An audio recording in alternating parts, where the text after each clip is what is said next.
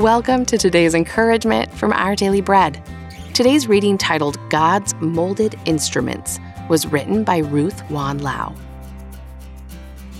Considered one of the greatest video games ever made, Nintendo's The Legend of Zelda Ocarina of Time has sold more than 7 million copies worldwide. It's also popularized the ocarina, a tiny, ancient, potato shaped musical instrument made of clay. The ocarina doesn't look like much of a musical instrument. However, when it's played by blowing into its mouthpiece and covering various holes around its misshapen body, it produces a strikingly serene and hauntingly hopeful sound. The ocarina's maker took a lump of clay, applied pressure and heat to it, and transformed it into an amazing musical instrument. I see a picture of God and us here.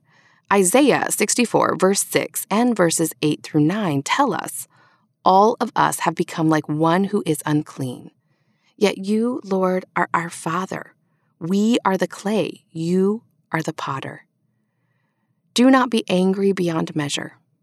The prophet was saying, God, you're in charge. We're all sinful. Shape us into beautiful instruments for you. That's exactly what God does. In His mercy, He sent His Son Jesus to die for our sin. And now He's shaping and transforming us as we walk in step with His Spirit every day. Just as the ocarina maker's breath flows through the instrument to produce beautiful music, God works through us, His molded instruments, to accomplish His beautiful will, to be more and more like Jesus.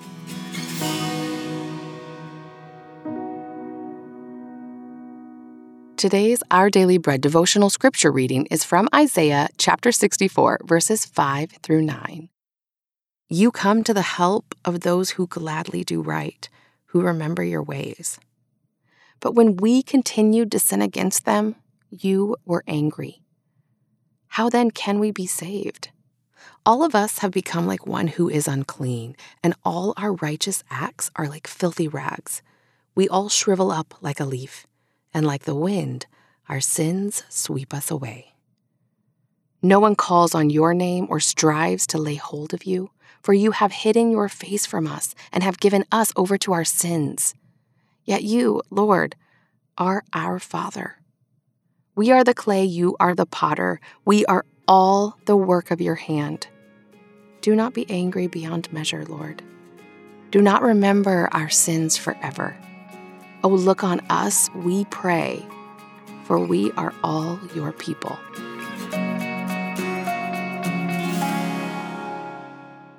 Let's pray.